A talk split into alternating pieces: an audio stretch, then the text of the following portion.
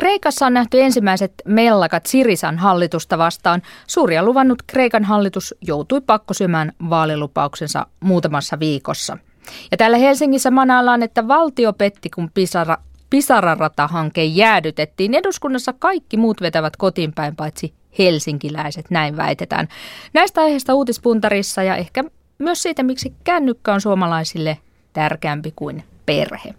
Vieraina Euroopan parlamentin Suomen tiedotustoimiston päällikkö Pekka Nurminen ja historian professori Markku Kuisma Helsingin yliopistosta. Tervetuloa. Kiitos. Kiitoksia. Aluksi lyhyesti asiasta, josta yliopiston kuppilassa on, jos ei kohistu, niin ainakin puhuttu viime päivinä. Kävi niin tässä taanoin, että Kaisaniemi nimisen metroaseman nimi muutettiin Helsingin yliopistoksi. Ja tällä viikolla metroasemalla avattu halpakauppa Tokmanni puhuu nyt itsestään Helsingin yliopiston Tokmannina.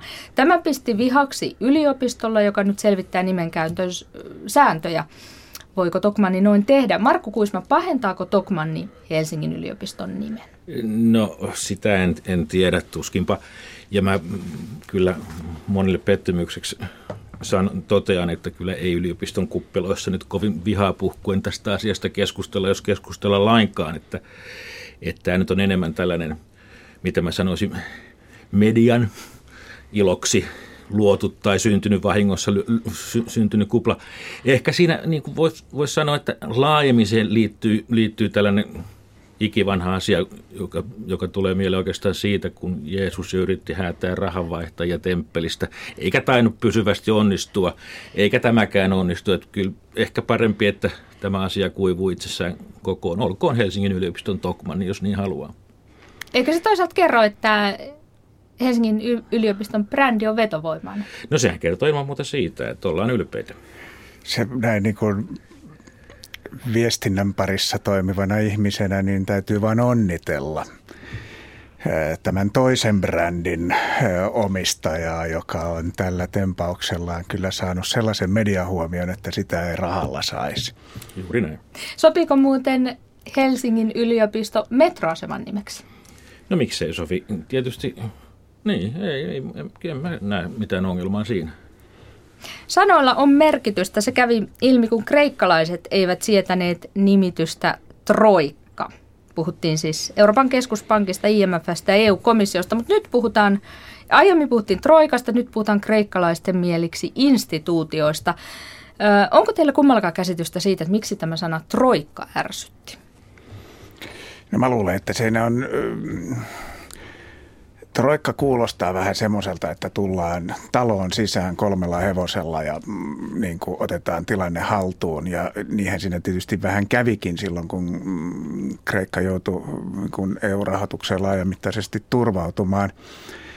Ja kyllähän se talouskuuri on ollut kova, ei siitä pääse mihinkään. Mä niin kuin siinä mielessä ymmärrän, että tämmöisillä symboleilla on tietty merkitys, vaikka tietysti niin kuin edelleen talouden kuntoonpanolla on, on Kreikassa tarvetta ja sitä lainottajien taholta, taholta vaaditaan, mutta ehkä tässä niin kuin on mukavampi lähteä kumppaneiden tai instituutioiden kanssa liikkeelle ja päästä näistä rasitteista pois.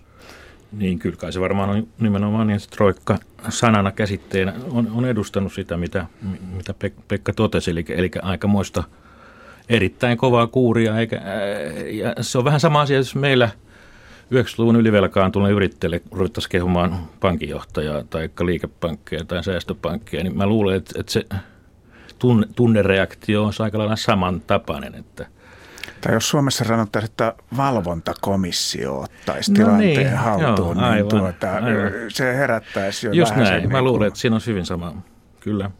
Eli tuo sana muutettiin, mutta hirveän paljon muuta ei muutettu. Käytiin, käytiin viikkokausia kovaa nokkapokkaa Kreikan lainaohjelman jatkosta, siis neljän kuukauden jatkosta. Kreikan uusi hallitus sanoi, että meitä ei enää määräile, nyt loppuu kreikkalaisten kärsimys, mutta euromaat Saksa etunenässä totesivat, että, että jatkoaikaa ei tipu, ellei entisiin ehtoihin sitouduta.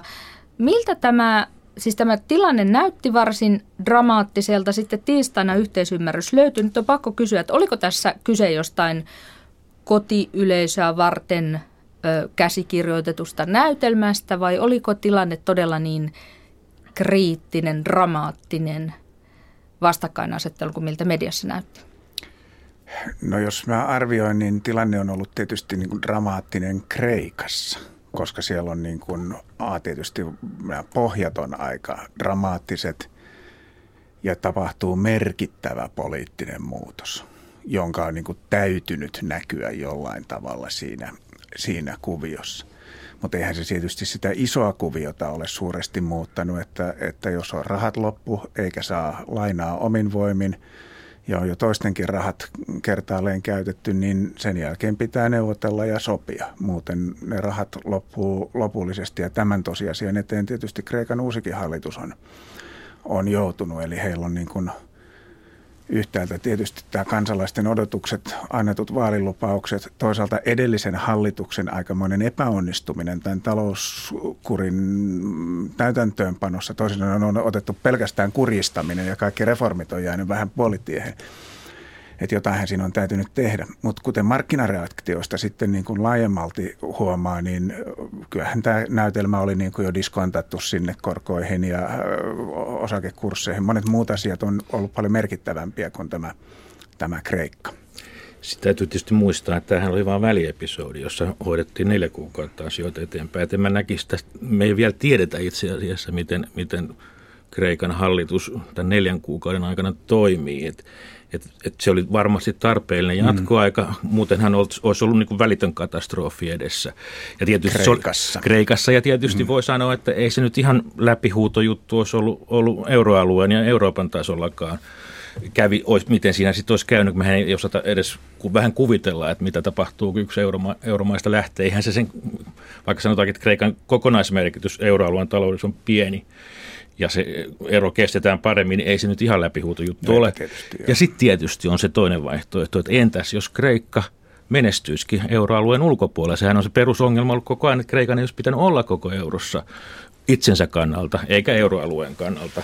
Ja, ja tota, tässä mielessä se ero olisi voinut olla, olla monille muille maille rohkaiseva esimerkki siitä, että ei eurossa kannata olla, koska se vaan kurjistaa taloutta. Mutta se on, se on toinen, toinen juttu, sitä me ei tiedetä. Mutta me, mut me ei tiedä myöskään sitä, että mitä neljän kuukauden päästä, mikä on se ohjelma.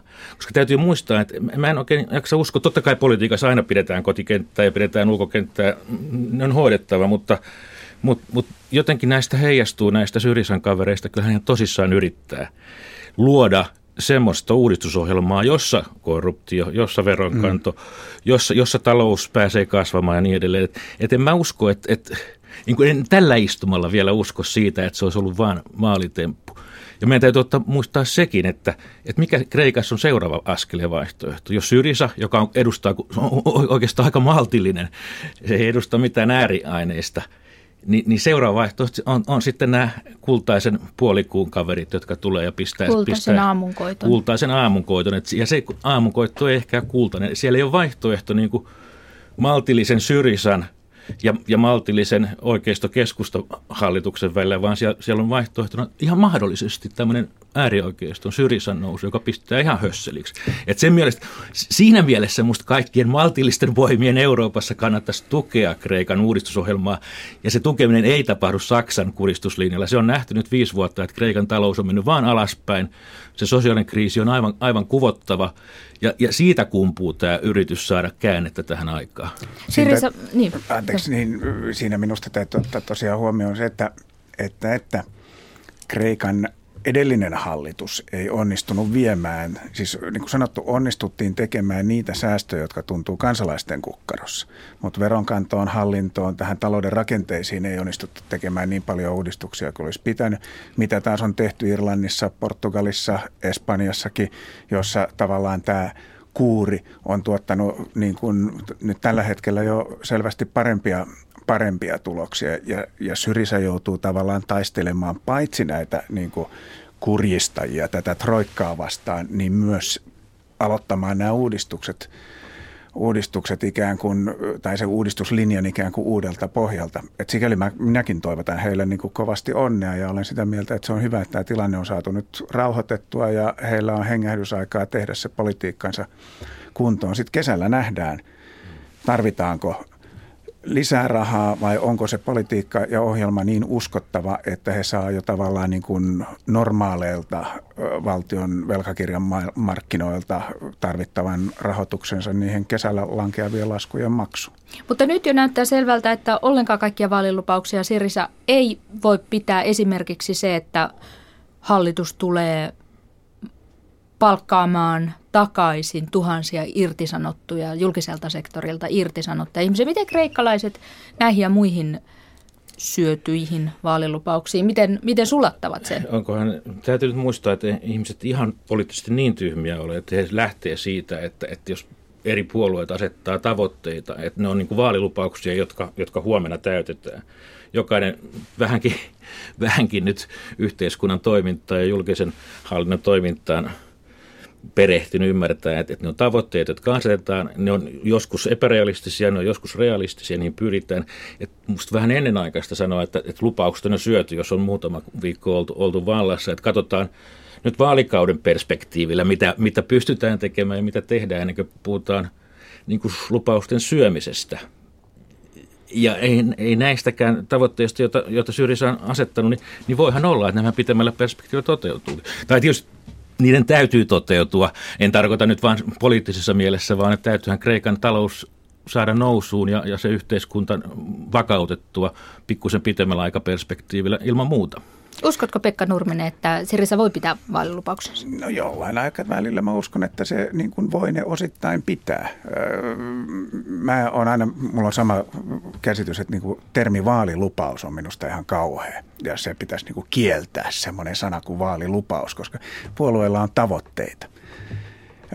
Ja jos joku antaa lupauksen jostain, niin korkeintaan voi omaan toimintaansa liittyviä, että minä lahjoitan tuhat euroa punaiselle ristille. Se on lupaus, jonka voi täyttää tai olla täyttämättä. Ja, mutta siis nämä tämän tyyppiset politiikkatavoitteet on tavoitteita ja toivon, että ne onnistuu. Ja niin kuin sanottu, minusta se on koko Euroopan etu, että, että tämä uusi hallitus onnistuisi, koska niin kuin sanottu, vaihtoehdot on joko kultainen aamunkoitto tai sotilashallitus, josta Kreikassa on siitäkin kokemuksia. Ja mä luulen, että Euroopassa muistetaan tällaiset ajat hyvin ja niitä halutaan välttää.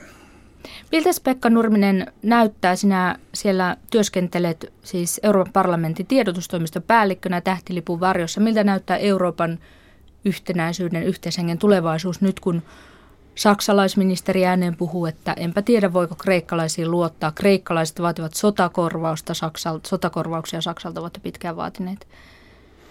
Tässä luottamuksen palauttamisessa on nyt niin kuin etsikkoaika menossa, niin kuin on todettu, todettu että talouskriisi aina rapauttaa luottamusta.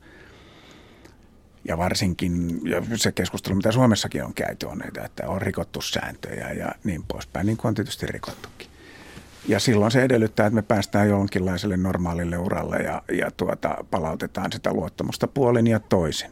Sotakorvauksen vaatimisesta mä en oikein ole varma, että oliko se nyt hyvä strategia tässä, tässä yhteydessä lähteä vetämään, vetämään peliin. Ainakaan se ei toiminut. Minusta kannattaa muistaa että tässä tosiaan tämä aika iso kuva. Jos ajatellaan, että mikä euron tarkoitus oli, sen tarkoitus oli, oli edistää, syventää Euroopan, Euroopan, Euroopan unionin integraatiota, yhdentymistä, edistää vaurauden ja talousen, taloudellista kasvua. Ja nyt jos me katsotaan, miltä se viime, se kymmenen vuotta se näytti hyvältä. Mutta mitä se viimeiset kymmenen vuotta on sitten, tai sanotaan viimeiset viisi vuotta on sitten näyttänyt, niin, niin se on toiminut täsmälleen päinvastoin tarkoitusta. Nyt siitä voidaan sitten johtaa ajatuskulkuna se, että, että euro on väärä järjestelmä. Se on epärealistinen järjestelmä. Sen sisällä on liian monia hyvin erilaisia kansantalouksia. Me nähdään se tässä Saksa-Kreikka-asetelmassa oikein hyvin, mutta myös näiden muiden Etelä-Euroopan maiden.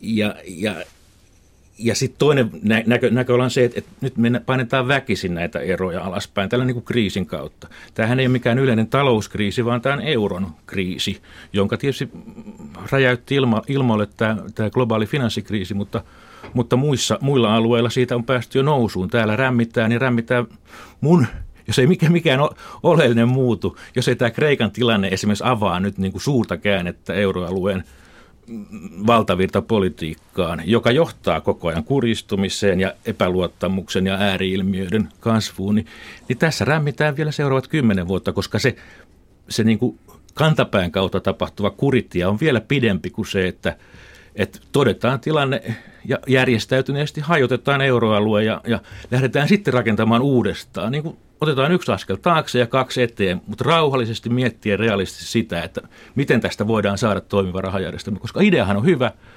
Se oli vähän niin kuin Neuvostoliitto, kommunismi hyvä, mutta tota, ei ihan toiminut käytännössä. Tämä on ihan nyt, sama asia. Nyt, nyt, nyt kyllä täytyy mun olla rankasti eri mieltä tässä, tässä tuota, kaikella kunnioituksella siis eurohan ei ole mikään niin kuin optimaalinen järjestelmä ja se luotiinkin tavallaan vaillinaiseksi, mutta hyvin tietoisella päätöksellä luotiin vaillinaiseksi. Jäsenvaltiot eivät luottaneet toisiinsa. Tämä luottamushan on niin kuin tavallaan ollut ja sen takia on niin kuin rakennettu niin kuin systeemiä, jossa on yhteinen rahapolitiikka ja sitten talous- ja finanssipolitiikka kansallista ja se on sitten johtanut näihin epätasapainoisuuksiin ei ole niin kuin, mutta ei ole suinkaan niin kuin ainoa tie eteenpäin se, että hajotetaan koko roska, vaan voidaan myös rakentaa sitä niin kuin optimaalisemman valuutta-alueen suuntaan. Se tietysti vaikut, edellyttäisi sellaisia ratkaisuja, jossa tätä euroalueen ja EUn yhteistä potentiaalia käytetään enemmän hyväksi – ja se saattaisi niin kuin johtaa myös siihen, että joudutaan rakentamaan mekanismeja, joissa toimii tämä kauhistuttava yhteisvastuu. Nämä lainausmerkit tässä sormenpäissä näkyy radiossa vähän huonosti, mutta kuitenkin ja näin poispäin. Ja siihen selvästi ei tässä vaiheessa vielä jäsenvaltioilla ole halua. Mutta minä niin kuin näen pitkällä tähtäimellä, että se on pikemminkin se suunta, johon pitää mennä ja joudutaan menemään pikemminkin kuin tämä euron hajottaminen, jonka vaikutukset voisivat olla taas äärimmäisen arvaamattomat ja minä en siihen ihmiskokeeseen hyvin suostuisi. No nyt on tehty tätä ihmiskoetta euron kanssa, jonka, jonka seuraukset me nähdään ympärillämme. Et mä en tiedä kumpi siinä on parempi. Mä tarkoitin täsmälleen samaa tällä, itsekin tällä toisella vaihtoehdolla, mutta se tie on pitkä ja se on, se, se, se, se on rakentunut siis alusta lähtien ihan niin kuin Pekka sanoi, että niin epärealistisille odotuksille ja, ja epärealistisille odotuksille myös siinä suhteessa, että kansojen ja kansakuntien ja valtion välinen epäluottamus ei, ei ole toiminut. Sen takia sitä järjestelmää olisi pitänyt rakentaa alun pitäen toisella tavoin, ottaen huomioon se epäluottamus. Nyt tehdään sitten niin kuin kriisin kautta, yritetään rakentaa semmoisia yhteisiä, yhteisiä toimia, jotka, jotka nekin on epärealistisia, koska ne törmää siihen – siihen sekä kasvavaan nationalismiin että, että kasva, kasvaneeseen epäluuloisuuteen. Että miten niihin toimii muka päästään? Siis tämmöisen liittovaltio ja yhteinen vastuu maanosassa, jossa, jossa valtiot on, on, jos ei nyt ihan sodi keskenään, niin, niin aika lailla tukkanuottasilla ja, ja tämmöinen tietynlainen aggressio ja epä, epätoivo, johon tämä tro, suhtautuminen troikkaankin osoittaa mainiosti. Ei Kreikka tässä ole ainoa suinkaan, vaikka se nyt on pahin, pahin, pahin tässä isossa kuvassa no niin kuin sanottu, Portugalissa ja Irlannissa on ihan kohtuullisen hyviä tuloksiakin tästä niin, systeemistä. Nyt kehutaan, että, että Espanjassa talo, on, on jo voitettu, että siellä on enää 27 niin prosentin työttömyys ja 1 prosentin talouskasvu, kun pitäisi kulkea 3, 4, 5 prosentin talouskasvua ja 5 prosentin työttömyyttä. Palataan hetkiseksi Kreikkaan. Aika suurella penssillä maalataan uutispuntarissa vieraana Markku Kuisma, Pekka Nurminen. Sellainen yksityiskohta, aika iso yksityiskohta tuosta Kreikan velkaohjelmasta, että että siis instituutiot vaativat sitä, että Kreikka yksityistää valtionomaisuutta. Hallit- Kreikan hallitus ei sitä halua tehdä, mutta on luvannut pakon edessä toteuttaa ne yksityistämiset, joissa tarjouskilpailu on jo aloitettu. Nyt sitten kiistellään, että onko sähköyhtiö, valtion sähköyhtiö tällainen Kreikan hallitus jäädytti sen yksityistämisen. Valtiovarainministeri sanoi, että Kreikan valtion perhehopeita ei pidä myydä pilkkahintaan. Eikö se ole ihan viisasta politiikkaa, että ei pilkkahintaan? No tietysti se on ja osoittaa sen, että Troikan ohjelma on, on, on ollut alun pitäen ja niin kuin kaikki talousasiantuntijat suurin piirtein maailman mitassa on sen todennut, että se on ollut todella epäonnistunut, todella kurjistava, ja siihen on sisältynyt tämmöisiä ideologisia piirteitä. Siinähän ei ole mitään pahaa, jos valtion omaisuutta myydään, jos, jos pystytään toteamaan, että, että se edistää sitä taloudellista kasvua, jota tässä haetaan. Mutta eihän, eihän, eihän pidä yhteistä omaisuutta mennä alennusmyyllä myymään kriisitilanteessa. Se on niin kuin hulluinta, mitä voi tehdä. Et, et siinä mielessä Syrisan reipas linja tässä asiassa on, on kyllä terveen taloudenpidon mukainen. Mutta kyllä tästä varmaan vielä kiist- kiistoja saadaan tästä asiasta aika Joo, mä, mä, mulla ei oikein kantaa näihin, tai mä olen samaa mieltä näistä, niin kuin, että yksityistäminen täytyy toteuttaa hyvin ja järkevästi ja siitä kai, eikä ikään kuin lainausmerkeissä ideologisesta pakon edessä taikka, taikka pilkkahinta. Mä luulen, että suurimmat ongelmat on kuitenkin pitemminkin siellä niin kuin talouden toiminnan rakenteen ja niin kuin pitkälle edenneen korruption, tai edenneen, siis juurtuneen korruption ja sitten taas niin kuin huonon hallinnon, huonon veronkannon, siellä on myöskin. Ja siinä mä ymmärrän, että tällä nykyisellä hallituksella on niin kuin korkea kunnianhimon taso ja toivotan heille kaikkea hyvää ja menestystä tässä, mm. tässä touhussa. Ja, ja toisaaltahan voi sanoa, jos tuohon vielä lisätään, että Kreikassahan on toteutettu se, mitä, mitä, mistä meillä unelmoidaan siellä – meillä toivotaan, että me saadaan lisää yrittäjiä ja alhaiset verot. Siellä kolmasosa väestöstä on yrittäjiä ja veroja ei maksa juuri kukaan. Että siellä on jo maa, maanpäinen paratiisi noin EK-näkökulmasta toteutettu. Mennään seuraavaan uutiseen. Puhutaan Helsingin paikallispäättäjien ja hallituksen luottamusta koetelleesta päätöksestä. Hallitus ei päässyt yksimielisyyteen Pisara radan rakentamisesta. Kyse on siis Helsingin keskustan alla lenkkiä kiertäneestä lähijuna radasta. Tällaista suunniteltiin sen avulla.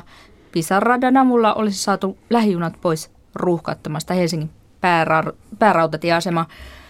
Mutta osa kokoomuslaisista ei sitten halunnutkaan Pisara-rataa rakentaa. Oletteko te kaivanneet tällaista uutuutta Helsingin joukkoliikenteessä? Onko joukkoliikenne ylipäätään tuttua? No, joukkoliikenne on kovasti tuttua itä-helsinkiläisenä metron ja suomalaisena lentokentän käyttäjänä olisin kovasti mielelläni nähnyt Pisara-radan. Mulla ei ole tietenkään niin kuin virkani puolesta eikä muutenkaan tuota mitään kompetenssia arvioida sen niin kuin hankkeen taloudellisia tunnuslukuja tai, tai kustannuksia. Mutta tota, olisin kovasti mielelläni nähnyt näin niin kuin kansalaisena sen toteutuvan. Hyvin samassa hengessä ajattelen olematta tässäkään tosiaan asiantuntija muuta kuin käyttäjänä. Kokoomuksen maaseutusiipeä syytetään tämän hankkeen kaatamisesta. Oliko tässä tällaista maaseutukaupunkivastakkain asettelua? No tavallaan tuntematta yksityiskohtia, niin se tuntuu aika luonto, luontevalta sikäli, että, että kyllähän meillä koko ajan on, on meidän poliittisessa kulttuurissa, jos näin voi sanoa, niin tämä jännite – jännite maakuntien ja pääkaupungin välillä. Ja, ja onhan kieltämättä niin, että Helsinki on kasvanut tämmöiseksi suhteettoman isoksi muun maan kustannuksella. Tosin se kustannussana kuulostaa tässä vähän oudolta, koska Minulla kustannus, on vähän semmoinen käsitys, että se on muu maa elää Helsingin kustannuksella. Ei, ju, ju, juuri, tuota... juuri, näin, juuri, juuri näin, mutta, mutta siis tavallaan tässä kasvumielessä et siinä mielessä tavallaan voitu, se tulee ymmärrettäväksi, että ajatellaan, että tämmöisiä isoja miljardiprojekteja mietitään, että okei, näille rahoille on käyttöä myös muualla. Et, et, et varmaan se on vaikuttanut, voisi hyvin kuvitella, mutta mut, niin kuin sanottu, niin helsinkiläisenä ja joukkoliikenteen käyttäjänä olisin mielelläni nähnyt tämän toteutuvan. Ja eihän se vielä ole mitenkään mahdotonta, että se toteutuu. Näin mä oon ymmärtänyt, että tämä tässä vaan ikään kuin asia viedään kuitenkin eteenpäin. Se ei lähtenyt nyt jäntevästi liikkeelle, mutta, mutta saattaa lähteä toivon mukaan hyvinkin pian. Vähän Täs... epäillään, että seuraava hallitus, jos, se, jos ja kun se keskustajohtoinen on, niin tätä edistäisi. Mutta niin siis sinänsä, sinänsä tässä on niin sellainen EU-kytkentä tällä, tällä Pisara-radalla, että periaatteessa on mahdollista, että se saisi näitä EUn Connecting Europe, näitä mm, tukia, mitä kuuluu tähän uuteen niin kuin infrastruktuuri- ja liikenne hankkeisiin, joka tämä ohjelma, joka nyt alkoi itse asiassa viime vuoden alussa ja kestää vielä 2020 vuoteen saakka. Mutta se edellyttää tietysti sitä, että valtio itse sitoutuu siihen ja panee sen oman rahansa. Ja nyt sikäli kun galloppeja ja uutisia puntaroivana ihmisenä seuraa, niin en ole ihan varma, onko tämä seuraava hallitus niin kuin valmis sitoutumaan tähän tähän pisaraan ja jos ei ole, niin silloin tietysti se EU-rahakin mm, jää siihen, siihen saamatta. Mutta varmaan on hyvä selvittää nekin mahdollisuudet ennen kuin, ennen kuin tuota, lyödään niin kuin lopullista lappua luukulle. Helsingin kaupungin hallituksen demarijäsen Pilvi Torsti kirjoitti Hesarin mielipidekirjoituksessa niin, että, että eduskunnassa ei ole riittävästi kansanedustajia, jotka ajaisivat kotikaupunkinsa asioita. Helsinkiläiset poliitikot eivät osaa aluepolitiikkaa. Siis kaikki muut kansanedustajat vetävät kotiin päin, mutta helsinkiläiset eivät. Näettekö tällaista? Niin, kyllä mä näen, että, että semmoinen ilmiö on olemassa jollakin, jollakin tasolla. Tietysti mä luulen, että varmaan turkulaiset ja, ja tamperelaiset ja oulaiset sanoo, sanoo samalla lailla, ettei, ettei heidän asioitaan olla koko maakunnan rintamassa ajamassa, mutta kyllä, kyllä mä sanoisin kuitenkin, että kyllä semmoinen perusasetelma ja pitkä poliittinen traditio on, että maakunnista on luontevampaa kohdistaa toiveita ja vaatimuksia niin kuin keskusvallalle, jos näin, näin voi sanoa. Ja, ja sitten tässä keskusvallan kupeessa ja suhteellisen kukoistavassa pääkaupungissa kuitenkin tunnetaan semmoista lievää häveliäisyyttä, eikä, eikä kehdata ehkä, ehkä ihan samalla tavalla. Tai sanotaan, se poliittinen kulttuuri tässä mielessä on vähän toisenlainen ehkä siinä on jotain perää. Se voi olla vähän niin, että valtio ja Helsinki on jotenkin niin kuin ihmisten mielessä sama asia, mm. kun tämä on pääkaupunki ja täällä on kaikki valtion elimet ja valtion rahoistakin päätetään täällä, vaikka itse asiassa tietysti Helsinki on yksi mm, toimija, joka myös kilpailee valtion rahoista muiden kanssa. Mä ymmärrän tietysti tämän kilpailun ja se on ihan legitiimi kilpailu myös niin kuin maakuntien kannalta, että samoista rahoista, rahoista tapella. Mutta toinen EU-ulottuvuus on just vähän se, että, että niin kuin meillä täällä kotimaassa on niin kuin, ja kaikissa muissakin jäsenvaltioissa kansallisesti tämmöinen tasaus keskuksen ja periferian välillä on hyvin niin kuin luonteva asia, kun taas EU:ssa tasaus keskuksen lue Saksa ja periferia lue Kreikka välillä on selvästi kielletty ja paha asia. Pitäisikö EU-ssa mennä Suomen suuntaan vai päinvastoin? Ja mä luulen, että se suunta kyllä nyt, tämä on henkilökohtaista toiveajattelua, on siihen suuntaan, että jos me halutaan, niin kuin tuossa äsken jo puhuttiin, tätä euroaluetta niin kuin valuutta-alueena kehittää, niin me joudutaan menemään tämmöisen tasauksen suuntaan, mutta se ei tapahdu minun virassaoloaikana, hyvä jos minun elinaikana. Pakko tähän yhteyteen todeta se, että mä ihan samaa mieltä ja juuri siksi euro oli ennenaikainen järjestelmä. Olisi pitänyt edetä näiden Europe Connection niin kuin yhdistämällä liikenneyhteyksiä, yhteisiä projekteja ja sitä kautta kypsyttää tätä, tätä kansainvälistä vuorovaikutusta ja, ja myös solidaarisuuden tunte. Nyt mentiin niin kuin takapuoli edellä puuhun ja nyt tiputtiin oikein pahasti ja siellä ollaan. No vielä palataan, palataan hetkiseksi Pisara-rataa. Siis pääministeri Stubkin sanoi, että ei sitä haudattu ole, se on nyt jäädytetty. Öö, mutta että hanke on koko Suomen kannalta tärkeä. Pekka Nurminen, sinä Pisaradan haluaisit, mutta miten perustelisit sitä vaikka Iisan, iisalmelaisille? jos se on koko Suomen kannalta No tärkeä. kyllä, mä perustelen sitä sillä samalla tavalla kuin, niin kuin muutenkin, että, että jossain se kasvu tapahtuu. Ja mä en näille niin kuin näe tämmöisille suurille väestöpoliittisille megatrendeille Suomessakaan kauheasti niin kuin vastavoimia. Et kasvukeskusten kautta tapahtuu kasvu ja kehitys ja se sitten loppujen lopuksi rahoittaa myös sen Iisalmi. Muutama minuutti jäljellä uutispuntaria pari sanaa viikon tutkimustuloksesta, jonka mukaan matkapuhelin on suomalaisille tärkeämpi kuin parisuhde tai työ.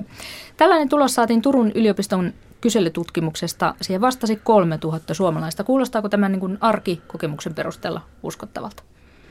No siis ei, ei kuulosta ihan uskottavalta. Tietysti se heijastaa jotakin kulttuuri-ilmiöitä, siis uuden, uuden teknologian tavallaan läpilyöntiä ja, ja, ja meidän elämäntapa muutoksia ilman muuta, mutta, mutta tekisi mieli sanoa, että jos ihmiset laitetaan oikeasti kuilureunalle, että kumman otat, tai kumman haluat pelastaa perheesi vai, vai tuota tuon kän, kännykän, niin, niin mä vielä ehkä kainosti uskallan toivoa, että, että lopputulos ei olisi tuon tutkimuksen mukainen. Ja joskushan on kysytty tosiaan, että kumpaa pelkää enemmän, kuolemaa vai julkista esiintymistä. Ihmiset ei helposti miellä pelkäävänsä kuolemaa, mutta saattavat sanoa hyvinkin, että pelkäävät julkista esiintymistä.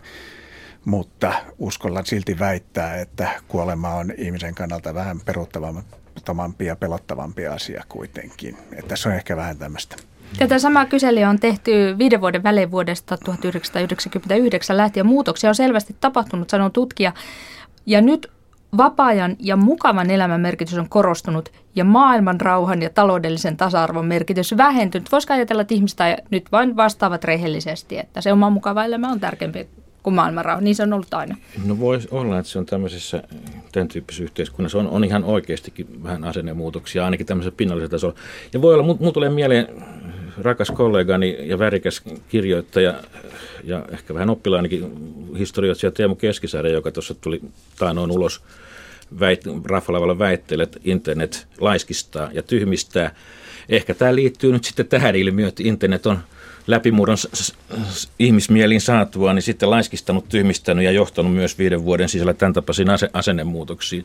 Toivon, että näin ei olisi, mutta, mutta ehkä keskisarja on oikeassa. Ja jos sä tehdä taas EU-paralleli, niin EU on tässä on, onnistunut, koska se on luonut vaurautta ja ö, rauhaa, joka otetaan nykyään niin itsestäänselvyytenä, ettei sitä enää kannata Niin, eli EU on tyhmistänyt kansan ja pinnallistanut sen. ai, ai, ai.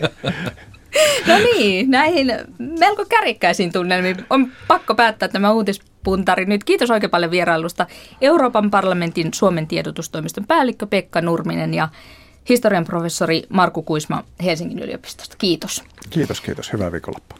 Kiitos samoin. Ja maanantaina sitten ajantasa palaa linjoille kello 10 uutisten jälkeen aamupäivällä keskustellaan suorassa linjassa taiteen ja hyvinvoinnin yhteydestä. Miten taide sinun vaikuttaa, millaisen kulttuurireseptin haluat muille antaa. Lähetyksen voi soittaa tekstiviestitse, osallistua tai sähköpostilla.